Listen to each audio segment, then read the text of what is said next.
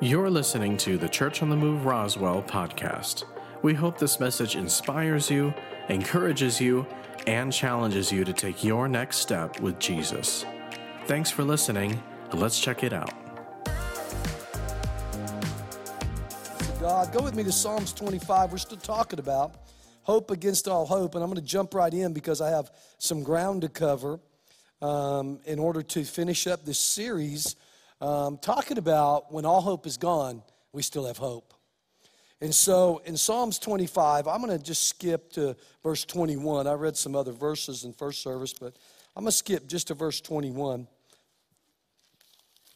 It says this Your perfection and faithfulness are my bodyguards. You know, I, I, I, when I read this verse and read verses like it, you know, I, I, pick it apart. I'm like, okay, God does everything decently in order, so it's in perfect order. And first, in order for him to be faithful, he first has to be perfect. So that's why it reads your perfection and your faithfulness. Because if God's not perfect, then we can't count him as faithful. Because uh, you have to be perfect to be faithful always. Because as much as we want to be, we're not always faithful. We're not all, we don't always do what we're supposed to do, do what we say we're going to do. We're just we're not perfect, but God is perfect. Amen. And because he's perfect, then we can count him as faithful. We can count him as faithful. And so then it says this. It says, because of your perfection and your faithfulness, you're, th- those are my bodyguards. Then he goes on to say, For you are my hope, and I trust in you as my only protection. You know, our hope is in the personhood of God. Our faith is in the promises of God. But our hope, hope always begins in, the, in who promised. We can only have hope in what someone, we can only have faith in what someone promised if we have hope in the promiser that they are who they say they are. And that's why God says, listen, I'm perfect and I'm faithful. That's why you can hope in me and trust me to protect you, to take care of you. And, and so in, when you grasp, grab a hold of God's care for you, His love for you, His concern for you, that's what opens up the doors to hope in faith. The Bible teaches us that faith worketh by love and that that faith also works by hope. It says, now faith is the substance of things hoped for, the evidence of things not seen. That's why in the end times it says that these three things will always remain, even in heaven faith, hope, and love. Why? They have to, because they all work together. You can't have one without the other. You can't have hope in somebody if you don't think they care about you. If they don't, if you don't think they love you. I think one of the greatest lies of the enemy is he constantly is telling us that God doesn't care. And we're going to talk more about that as we go through this service. But God wants to keep our hope alive uh, because it's constantly under attack. Now, Christian hope is our continued reliance on God's wisdom, God's love, and God's power. That we rely on His wisdom, we rely on His, His love, and we rely on His power. And we continue doing it. It's a day to day thing that we place our hope in God. You know, we hear stuff in sports like, you know, perfect practice, you know, produces perfect games, you know, and, you know, practice makes perfect. You know, guys, you have to practice hope just like everything else. You have to practice being in hope, hanging on to hope, and the more you practice it, the better you get at it. And so God wants us day to day to say, God, my hope is in you. My hope is that you're good. My hope is that you care. My hope is that you love me. And that uh, because I have hope in who you are as a person, who you are as God, I know you're perfect and I know you're faithful. That produces faith in me. That hope produces faith in me. Our hope is in the personhood of God, the character of God. Our faith is in the promise of God. Because if you don't trust someone's character, you can't trust what they say. Hope says, I trust your character. I trust your perfection. The Bible teaches there's no shadow of turning in God. Otherwise, there's no, there's no variance in him. There's no, he doesn't change. He's unchangeable. He's unchangeable. And we need him to be. Perfection is always unchangeable. If you're perfect, what do you need to change? The Bible says there's no darkness in God. Otherwise, there's no evil intention ever. in God. And so our hope is, is that not only is he who he says he is, but that he cares about us. That the God of all hope, the God of all power, the God of the universe cares for me personally. That we, listen, you can't operate faith, you can't operate hope without believing that God cares for you personally and loves you. The enemy will attack that thought in you all the time and say, God does not care, God does not care. He'll get you to try to question God's caring for you because then he knows he can rob your hope and he can rob your faith. So you'll never produce God's word in your life. And if he can rob your hope and you become hopeless, that's when despair kicks in. That's when, man, hopelessness is, it's a horrible thing. It's the worst thing to have is to be hopeless. You can have a lot of other problems, but if you if you're hopeless, you know I watch a lot of uh, I like like into the world movies. 2012, you know, just into the world. I like into the world stuff. I don't survival stuff. I just that's just kind of my thing. You know, it's kind of sci-fi-ish. You know, I, I just enjoy those kind of things. You know, Independence Day, you know aliens attack our planet and we we whoop them. I like those kind of movies. Anyway, so you know, um, and you know, when you if you watch a long series like I watched The Walking Dead for a while, and, and I, I finally finished it because I, I just I'm driven to finish, so I skip over a ton of it and go to the end uh, to find out how it ends. Uh, because it just gets because it's always the same drama. They start to do good, and then something, you know, of course, always something has to turn ugly and turn bad and there's got to be more drama and then someone's got to cry and they got to ask each other constantly how are you feeling? How are you doing? It's just it's just this constant drama. But you know in the midst of that the kind of the end thing of the whole series 11 seasons was this statement that the leader in the beginning his name was rick what he was just to tell them we're the ones who live. We're the ones who live we're the ones who live. That was their that was their that's what they'd say. We're the ones who live. And what it did was it impressed upon a group of people who made it to the end hope. That no matter how bad it got, no matter how ugly it was, no matter how many zombies were on the planet, there was hope for a better tomorrow. There was always hope. You can go through a zombie apocalypse if you have hope you can make it through it. You know, I, I watched a study years ago, uh, a documentary on three people that had lived to be over 100, still living by themselves, um, and they were still healthy. Relatively, they were healthy. A little slower, but they were healthy. And they all lived by themselves and cared for themselves. And they, they wanted to do a, they studied them asking a bunch of questions about how, why did they live longer than most people? And there was probably some genetics involved, but they didn't get into that because none of them ate vegan or vegetarian or anything like that. They all ate whatever was served in their community. I mean, two of them were from the South, they ate fried everything. And you fried in pig fat, you know, bacon grease or something. That's how the South cooks. You know, I used to wonder, Julie served me green beans for the first time.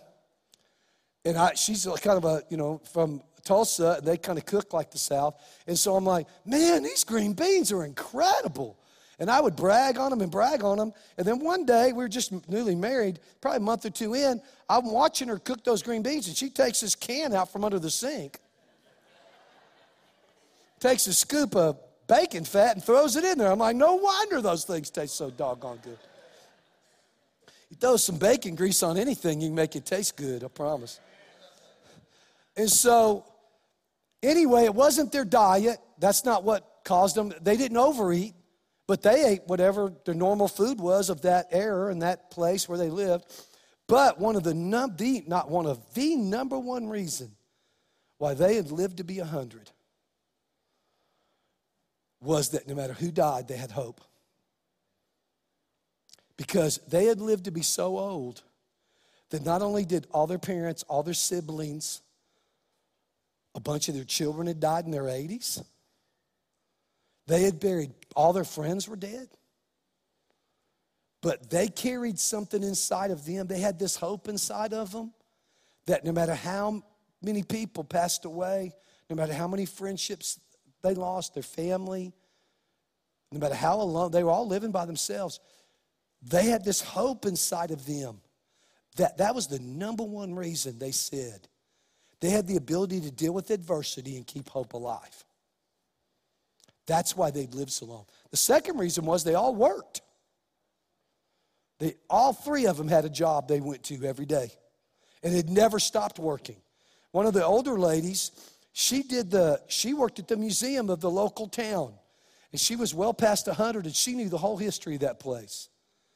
I mean, it was crazy. The, the, the level of, if you took that in that little bitty town, she worked in that museum, kind of like Southwest Museum or the Roswell Museum over here. Um, she, but it was the slowest walking tour you'd ever go on. Because, man, she would she would barely, but she was still sharp, man. And she'd tell you, yep, that I remember when that happened, and I remember this, and I remember when my daddy and they all got together and the men did this. I mean, she she knew her stuff about the history of that community. It's pretty amazing. Then one of the the only man in that, there were two women and one man, he he built furniture out in his shop at his house and he he sold it. He was really successful. He had more orders than he could fill because he's really good at it. But he went out there every day and worked about five hours a day at 100. I think he was 105.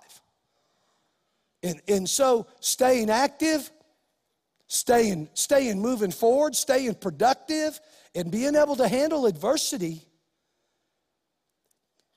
they kept hope alive. And that's why they live to be so long. A lot of people, they begin to deteriorate because they start experiencing heartache. Lots of heartache, people passing away, and it just causes them, it drains the life out of you. If you don't keep hope alive, it'll drain you. Hard times can drain you. Anybody know what I'm talking about? Hard times can drain you. But if you'll keep the keep hope alive, and God is the God of all hope, and He said by His Spirit He lives inside of us, the Holy Spirit. So that means the God of all hope lives inside of us if you'll yield to it.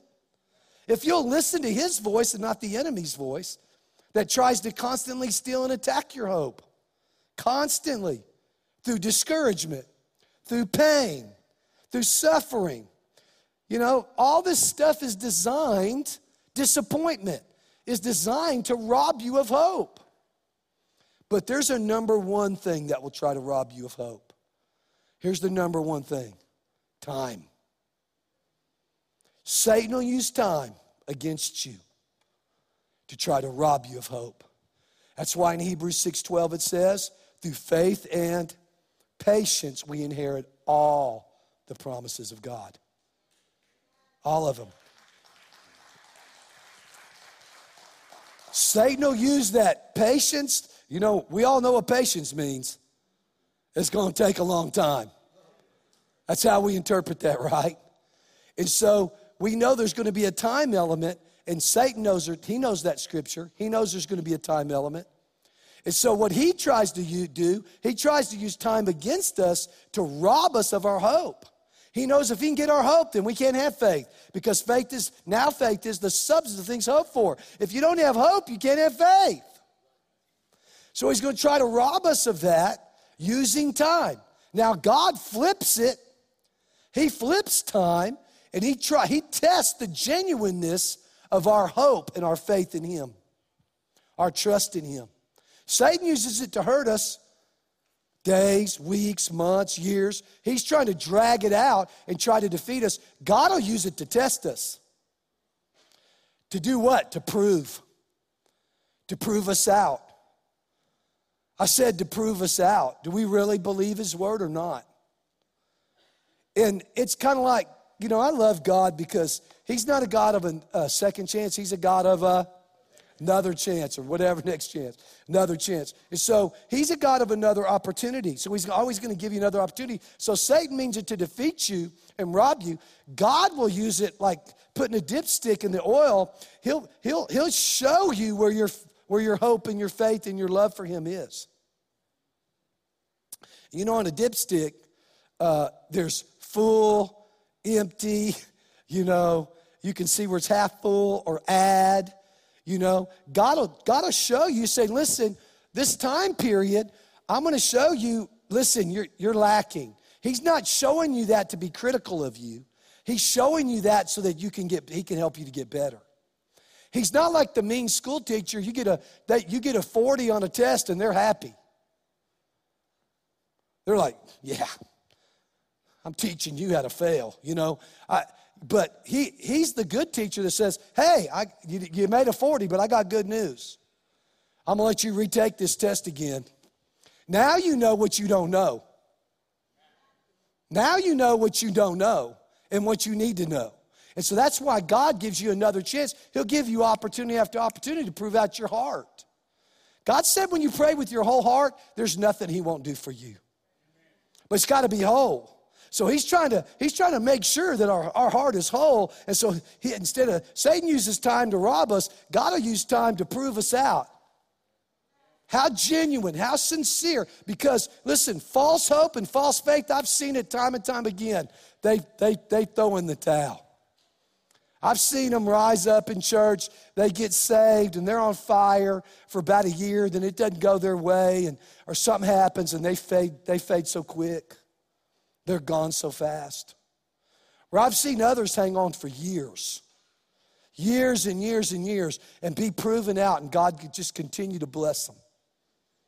And they hang on no matter what, no matter who, who passes away, who, what happens, no matter what's going on. They just they're, they're just hanging on. There's no quit in them because their faith, their hope in God is sincere and genuine. It's sincere and genuine. Pastor Troy, do you not think everybody wants to quit at times? Everybody wants to quit. But those whose faith and hope is genuine, they just don't. They want to, they feel like it, they just don't. They get up the next morning and just say, okay, yesterday wasn't good, today's gonna be better. That's what hope says. It's gonna get better. I'm all right. I'm gonna, it's gonna get better. God, I'm sorry. I'm sorry I doubted you. Sorry I gave up hope. Sorry I was, you know, sorry I stiff armed Just Sorry that I treated you this way, Father. I ask that you forgive me because I'm right back up and I'm going to keep right on going, God, trusting you, having hope in you, having faith in you. Now, I'm going to say something about time. I hope you catch this. Uh, well, I'm going to say two things about time. You know, number one, God said a day for him is what? a thousand years. So God doesn't see time the way we see time. Okay? So don't, you can't put God in our time box. The only time God knows, there's one time He knows, because He operates in multiple dimensions all at the same time. Time doesn't mean anything to Him except one. There's one time that He, that is, he knows, and that is, anybody want to know the time He knows?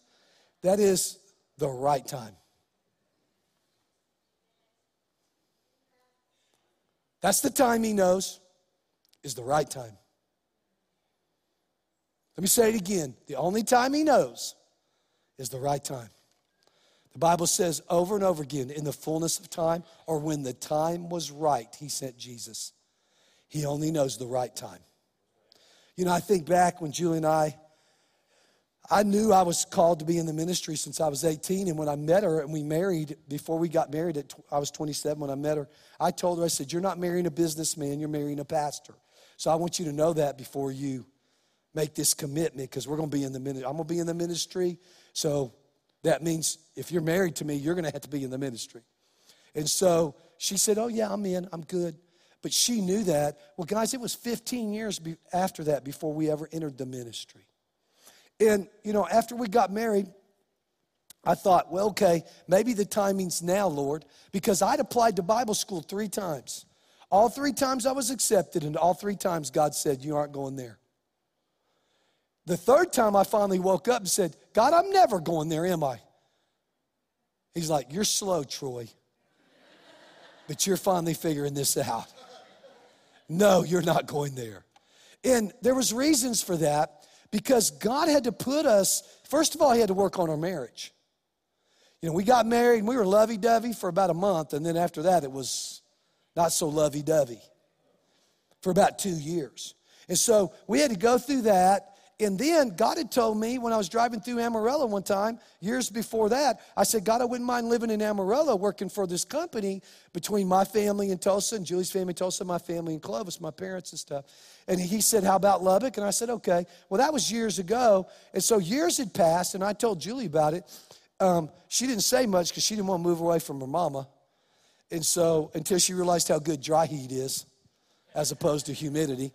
And so uh, then now she won't move back. But uh, so anyway, we had, we had to work through some things in our marriage, and then we had to work through some, through some, some things in our finances. Because if we weren't financially, if we didn't have every debt paid, we had a car paid off, we had everything. If we didn't have that, we could have never taken this step into the ministry. So God opened a door when I was 33 33, he opened a door and moved us to Lubbock. I knew he was going to do that. He moved us to Lubbock. And then within eight months, he opened a door of ministry. Now, I was making probably 89, this is, guys, this is 35 years ago. I was making probably 80, 90,000 a year. That, that's probably like making close to 200,000 now or 150, something like that. I don't know what the math is, but, and I had company car, I got $20,000 bonus checks every year. I mean, we were living well. And I was doing really good. And I was moving up the company. And so we were doing really well. So when we stepped in the ministry, they offered me less than 30,000. I don't know about you. Could tomorrow could you take a 70% cut and pay and make it? But I mean guys, it was it was significant, okay? Significant cut in pay, no, no health insurance. I had a wife, two kids, and a baby on the way. No health insurance, no life insurance, no insurances, nothing. Just this pay. And my paycheck came late multiple times in that church. They had the money. Now, me, I, I, am I'm my mom and dad's child, and man, you pay your bills before you eat. You, oh, you know, so when my paycheck didn't come, I'm like, God, hold on, a, hold on a doggone second. He said, Troy, you need to keep hope and you need to keep faith. So we took that cut, but we could because we had all our bills paid off except our house. And we could make it on that. But if it had happened any time before that, first of all, our marriage wasn't healthy enough for it because it was rugged. It was rugged. Ministry was rugged. It was rugged. What I mean, I'd say it's the worst job I ever had. And so the second thing is than our finances. And that, I don't know if you know this, but that's one of the number one causes of divorce is financial pressure. We didn't have that financial pressure. Now, we only have one car now because I didn't have a company vehicle. And we were down to one car, but we made it happen and we trusted God. But God had to, a couple things had to happen. He had to move supernaturally. So it was a supernatural move of God in a church service that I got into the ministry. And it had to be supernatural. I'd have never taken that pay cut. I'd have been like, God, that's not you. Get behind me, Satan. That can't be you. I'd worked my butt off to get to that place.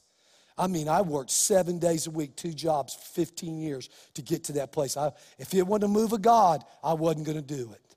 And so his timing had to be perfect, and it was perfection. His timing was right. I say all that because I want you to understand this is 15 years, but I never lost hope. I never lost hope. I'm like, God, I trust you. in, in the meantime, I'm going to thrive where I'm at. You know, a lot of times we think so far in the future or tomorrow or the next day, we don't just thrive where we're planted. Hope will thrive where you're planted.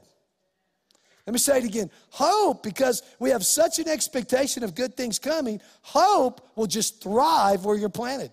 Hope will say, hey man, I know good stuff's coming. I don't care what this situation is. I don't care what how mean my boss is or what this circumstances is. Man, I'm gonna thrive where I'm planted because I know I serve the God of all hope. I know there's a better tomorrow coming, but until then, I'm gonna thrive right here. Right where I'm at. And I'm gonna trust God's timing. Now, I wanna say this God has a sovereign will for our lives that there's certain things that are only going to happen based on what He does. But He also gives us, because He gives us a free will, there's stuff that will or will not happen to us based on our choices. So, a lot of times we experience time issues with you know something we're praying for salvation of a loved one uh, health issues financial issues promotion whatever the uh, relationships whatever the circumstances are we experience time elements sometimes because of the sovereign will of god but a lot of times because of us. You know you could you can put off god's will for your life all your life if you want to. How do i know that? Because the children of israel they put God so far off, he said, You can't enter the promise anymore. I'm going to care for you. I'm going to rain down manna. I'm going to pour water from a rock. I'm going to supernaturally care for you, but you're going to wander around in this desert and die here. We get some choice. We have choices in this deal. So when God deals with you and says, and five people who love you, not five critics of you, but five people who love you look at you and go, hey, maybe you ought to change this a little bit about yourself in order to find a mate. Or maybe you ought to grow up. Or maybe you need to change this. You got some quirky personality stuff that you need to deal with.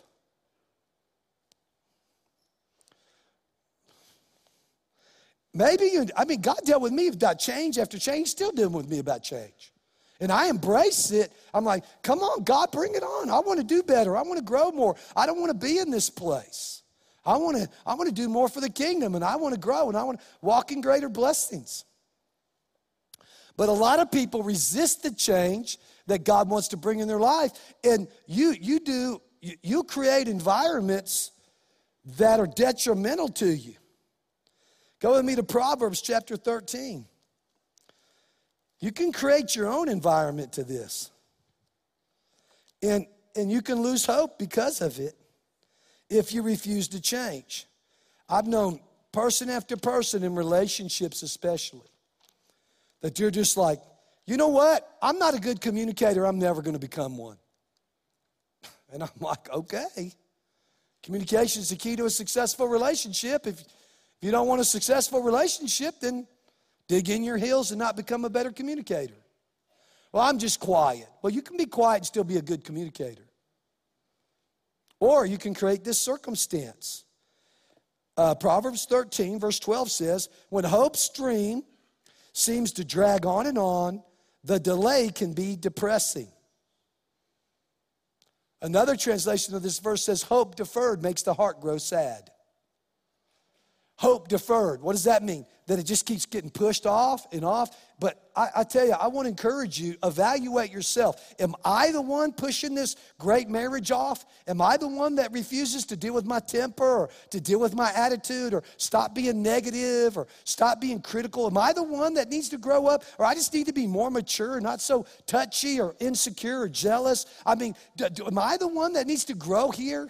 Am I the one that needs to change? Am I the one deferring my hope? Am I pushing my dreams that God's put in my heart further away because I refuse to grow up or grow or change or do what God's dealing with me about? He says, when hope's dreams seem to drag on and on, the delay can be depressing. Someone say, Amen, that's true. But when at last your dream comes true, like Life's sweetness will satisfy your soul. When you finally make the changes you need to make, the problem is sometimes we don't have enough courage to ask ourselves the more difficult questions and say, God, if there's something wrong with me, deal with me. Show it to me. Make it plain, Father. And if I already know, most people already know. The reason I don't have a good relationship with so and so is because man, I, I refuse to forgive, or I refuse to grow up, or I, I'm so insecure in this relationship that I hang on too tight, or I'm overly jealous, or overly protect. I mean, there's just all, there's a thousand things. Or the reason I don't promote at work is because everybody thinks I have a bad attitude. Well, ding, ding, ding, ding, ding. Right? If everybody thinks you have a bad attitude, your boss says, I always try to tell my, my sons and listen, you got to care about what your boss thinks. I'll never forget, one of my bosses walked into me, walked to me one time, and he had a file in his hand, and he put it on my desk and said, Hey, I need you to call these people and deal with one of our customers and solve this problem. And I had a stack, literally. By my desk, I had two stacks of files as high as my desk. That's how far behind we were. And I took that and I threw it on top of that stack and I said, when I get to the rest of those, I'll get to that. And he kind of smiled at me and turned around and walked away. And he turned back around and he said, he said, Troy, you know, I was thinking, I don't know who all is in that pile, those piles. He said, but I do know that the one file I gave you is the guy who writes up your promotions, writes up your job evaluations, and gives you raises. He said, hmm, maybe I'll think about that. He walked off. You know what I did? I grabbed that file, I solved that in five minutes. I made a phone call. I walked back there and I said, I've already taken care of this. He smiled and said, Yeah, yeah, yeah. He said, I think you'll probably get a good evaluation.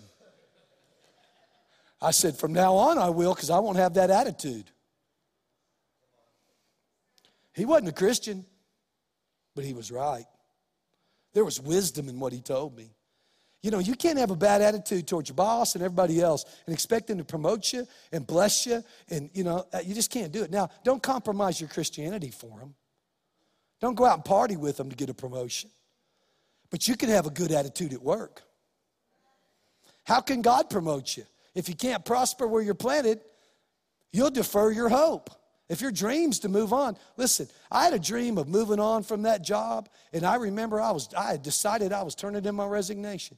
And I showed up with my resignation in hand. I sat down on my desk. It was the best day I'd had in two years at that job because I was turning my resignation in. Someone had recruited me to work for another business. I was going right to another job. I mean, I had this whole thing planned out. I sat down on my desk and I said, Okay, God, here we go. He said, No, do it.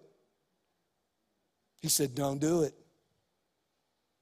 I said, Oh, no, this is decided. He said, Don't do it. Well, you can do it if you want to, but I'm telling you, don't do it.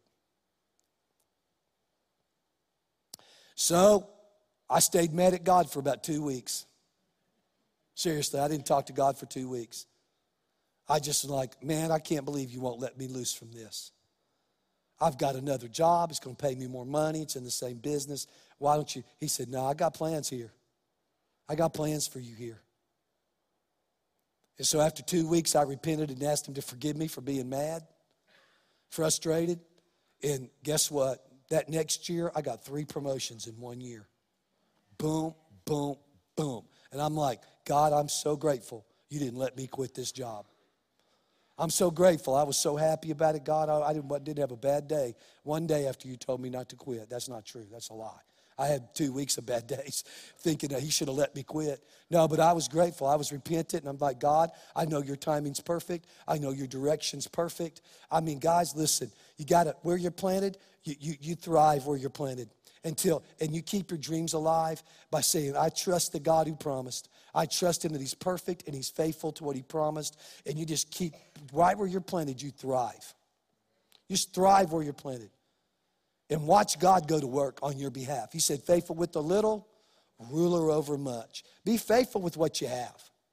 In every aspect, be faithful with your relationships. Be faithful with your job. Be faithful with your finances. Be faithful with your time with God. Be faithful and watch what God will do. He will move on your behalf. He will open doors that no man can open. And he'll close doors no one can, can he'll open doors no man can close and he'll close doors no man can open. I mean, it'll be God. And when you see him move, it's fantastic. It's what it says right here it's sweetness to your soul. Man, when your dreams come true, it's sweetness to your soul. My heart for everybody in this room is that not only do you dream dreams that God has given you, but you get to live them. They aren't just pipe dreams you die with on your bed thinking, I shoulda, coulda, woulda, or you walk away disappointed in God because it didn't happen.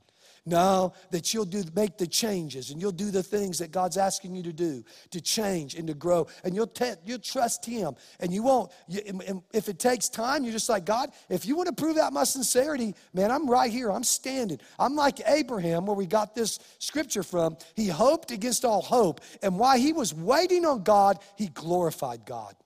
He didn't mumble and complain. He glorified and praised Him, thanked Him for His promise. No matter how bad it looked, he hung on to hope.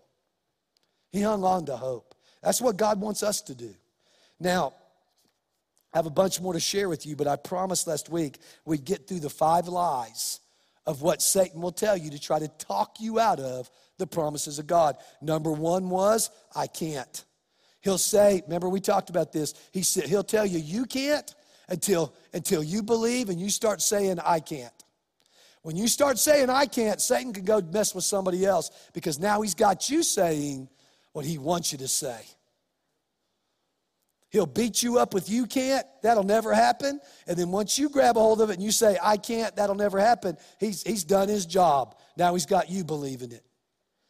What do we say when we hear God, Satan say, I can't? We say, I can do all things through Christ who strengthens me. I can. I can. Not I can't, I can. And we fight back with the sword of the Spirit, the Word of God. But if you don't know the words, you can't fight. That's the deal. That's what Satan's counting on is that you never take time to find out what the will of God is in this Bible. Because once you find out all the promises, once you find out how powerful God's word is and all the all the promises he made to you and all the instructions and wisdom on how to just how to how to do relationships right, how to raise kids, how to work a job, how to prosper, how to be blessed, how to bless others, how to love others, how to grow in love, how to grow in hope, how to once once he if he can keep you away from this, then he knows he's got you. You'll believe any lie. That's why in the last days, the Antichrist, he's going to tell tons of twisted scripture. I saw a show the other day where this guy was supposed to be a pastor and he was, he was quoting scripture, but he, he like combined like 10 scriptures or whatever, four or five scriptures. He combined them all and twisted them all up, but he was acting like he was reading from the Bible. Even in, I'm like, man, they can't even get that right. They got a Bible right in front of them and still can't get that right. Why? Because without the Holy Spirit, you'll never understand the Bible. Never. The Bible says you can't, you're incapable. I tried to read the Bible when I before I knew Jesus as my Lord. I, I, I was so frustrated. I remember one time my mom got mad at me. She yelled at me from her room, like, What are you doing?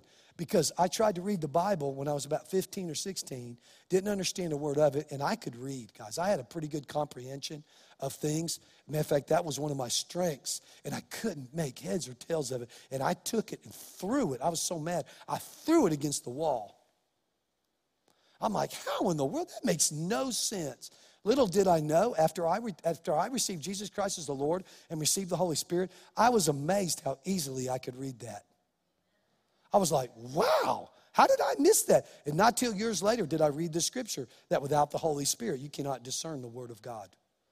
And then I realized that's why it didn't make any sense to me.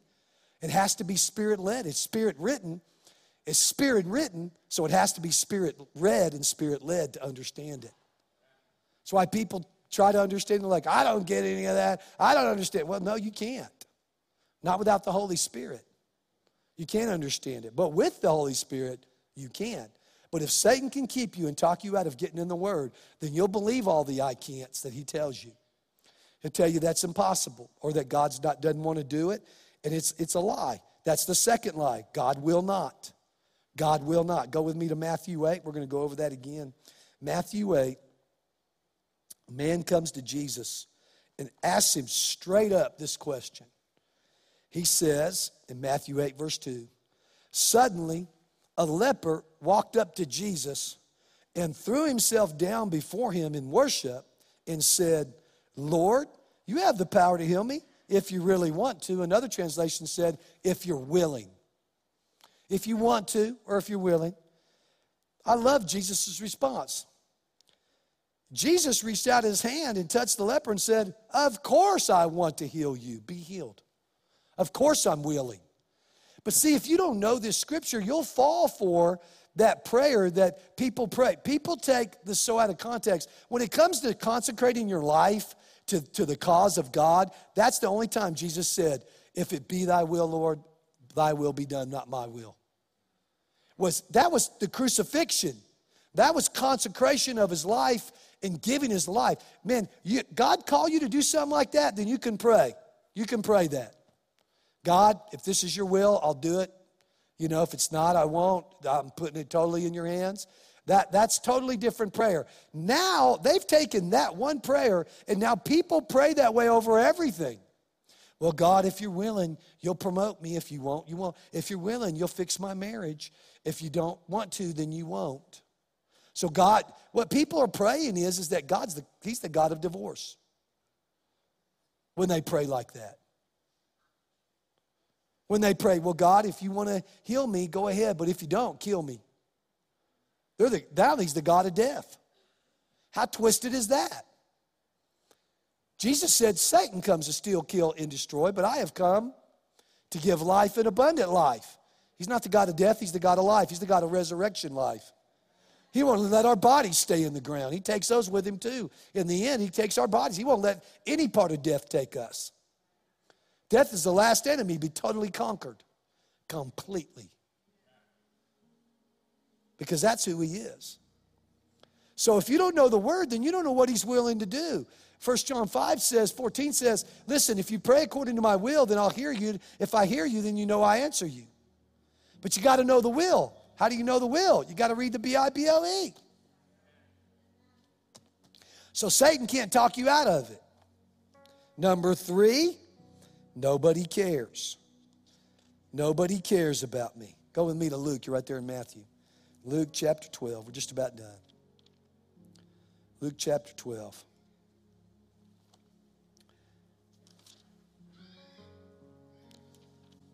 Jesus says this, verse 7. He says, What is the value of your soul to God? Could your worth be defined by any amount of money? Question mark. It's a question. God doesn't abandon or forget even the small sparrow he has made. How then could he could he forget or abandon you? What about the seemingly minor issues of your life? Do they matter to God? Of course they do. This is powerful. Do, the, do they matter to God? Of course they do. I, I love sharing these. I love bragging on God, how good He is. You know, I, I hate I hate being dressed wrong at any occasion. I don't want to have a swimsuit on when everybody's in a suit. I don't want to be in blue jeans and a t shirt and everybody's dressed up nice. I don't want to be in a suit and everybody's in shorts and a Hawaiian shirt. I just want to blend in. I don't have to stand out. I just want to blend in. I don't want to be stand out in the crowd because I'm not dressed right. So I remember one time I, I was in my closet and I was getting dressed, and I, I, the Holy Spirit, Spirit spoke to me so clearly. He said, Put on a suit. I'm like, God, I've got suits and I wear them when I have to, but you know it's a have to issue to me. I don't like suits. He said, Nah, you need to put on a suit today. And I, I, said, I just kind of ignored it and said, Nah, that can't be God. He's not telling me to put on a suit. So I started getting dressed normally, and I just couldn't get away from it. I just kept hearing, No, no, no, no, put on a suit. You want to put on a suit today. Well, I had forgotten. I had forgotten about something that I was going to need to be in a suit for. And I showed up in my suit, and I'm thinking, How dumb is this? I'm in a suit. And I walked into the church, and everybody's in a suit and I'd completely forgotten. They didn't know I'd completely forgotten because I was in a suit. And I'm like, golly, God, you even care that I care about just fitting in? You know, I just, in these situations, you even care about that? I mean, I didn't ask him about it. I didn't ask him what to wear. He just told me. Guys, he cares about the little and the big if you're listening. If you have ears to hear and you listen, you get to know his voice. The Bible says, My sheep know my voice. My sheep know my voice, and the voice of a stranger they will not follow or listen to. My sheep know, not kind of know, they know. I know when God's talking to me. I can tell there's a difference in that voice and my head voice. And it always lines up with the word. How did that line up with the word? Right here. What about the seemingly minor issues of your life? Do they matter to God? Of course they do. So you never need to worry, for you are more valuable to God than anything else in the world. Don't believe the lie of the enemy that nobody cares because God cares. Number four, I don't matter. I don't matter. Ephesians 2:10 says, "We are the tre- we are God's treasures." You know, anytime my kids uh, take off somewhere, Julie went to Lubbock yesterday with some of my children, and you know, I told the baby, "I'm praying over you guys. I know you'll arrive safely and come home safely because God promised, but I want you to use some wisdom because you and those kids are my treasures. They're my treasures." and God says, all of us are His treasures. He feels that way about every one of us. So if, if Satan lies to you and say, says, You don't matter, you're insignificant, I just want to tell you, first of all, he tells everybody that. He tells me that. He tells everybody that. There's no one I know he hadn't told that to. I don't care how famous, I don't care how infamous, I don't care where, where I've met him in the prison or I've met him in uh, uh, places of, of influence and power, I'm telling you, they've all been told. Every one of them have heard that voice you don't matter.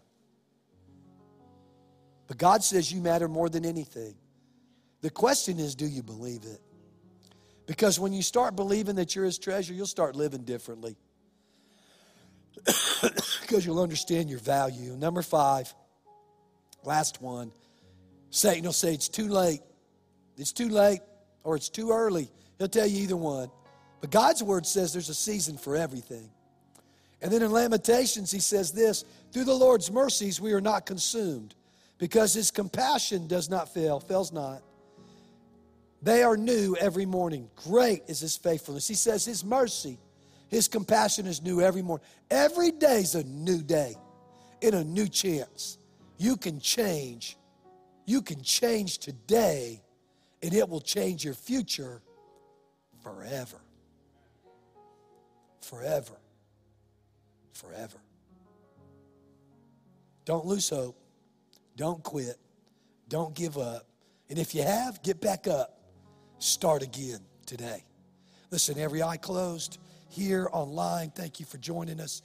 Please close your eyes there too. You probably have more distractions than we do even in this room. and just consider your life. Are you right with God?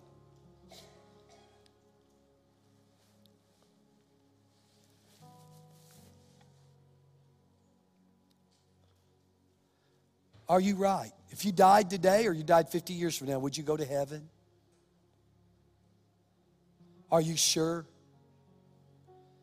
And is your family sure? Or would they have to play the guessing game and just hope you did? Or would they have to say, Godly, he had no fruit. She had no fruit. It's, there's no way they made it and suffer more heartbreak than losing you.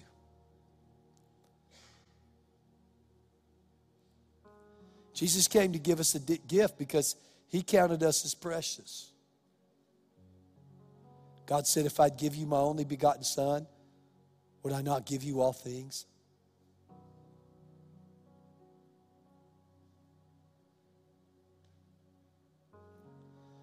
You have a choice, though. You can choose God's blessings or you can choose to live in the curse. You can choose heaven and you can choose hell. It's your choice.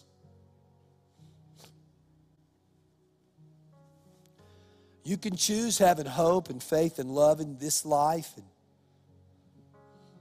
enjoying God's goodness. And when things are terrible, you'll still enjoy God's goodness because he won't leave you or forsake you. He'll help you overcome and grow and move forward. Or you can live a selfish life and be miserable. And the only happy moments you have is when you're buying something or experiencing the pleasure of sin for a moment. But there's no true joy in it because it doesn't last. God's joy lasts.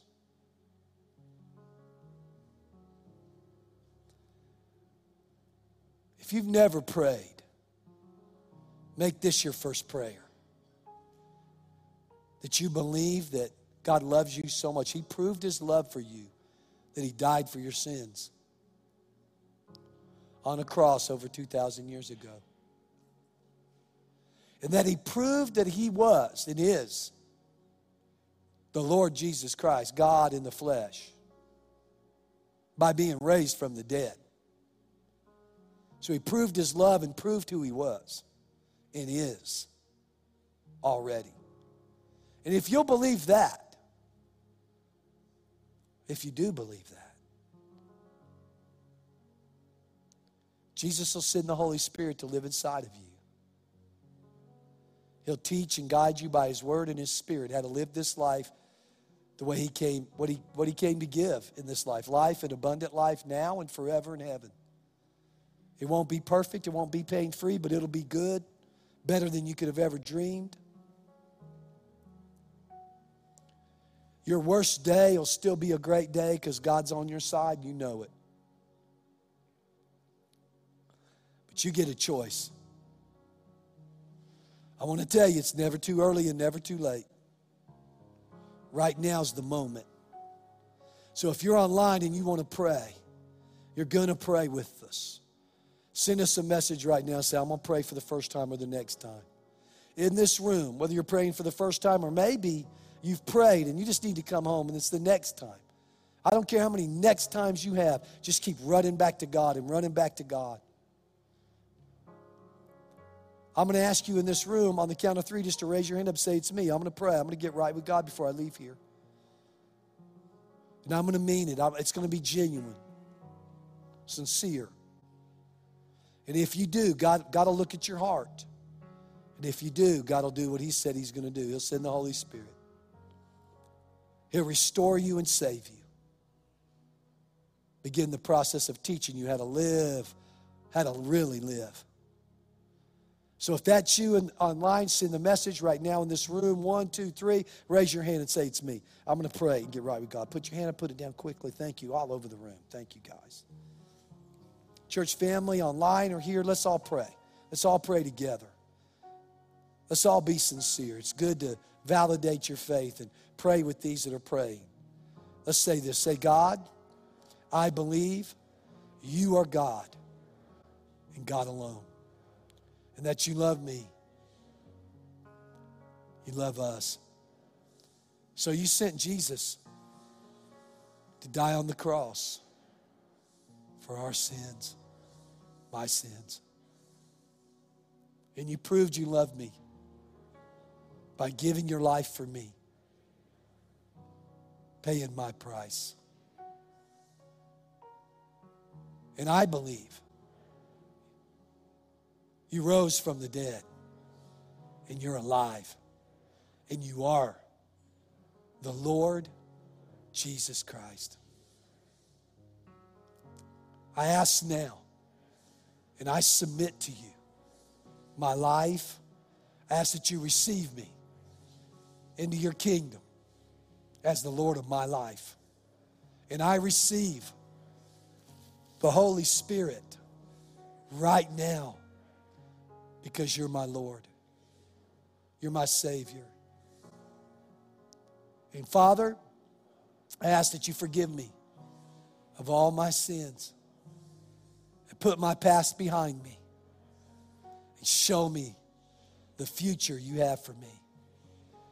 Future full of hope, a good plan. Thank you, Father. In Jesus' name, so be it. Amen. Come on, let's thank God. Thanks for listening today. If you'd like to find out more about Church on the Move, like our service times or how you can connect with us, you can visit cotmroswell.com.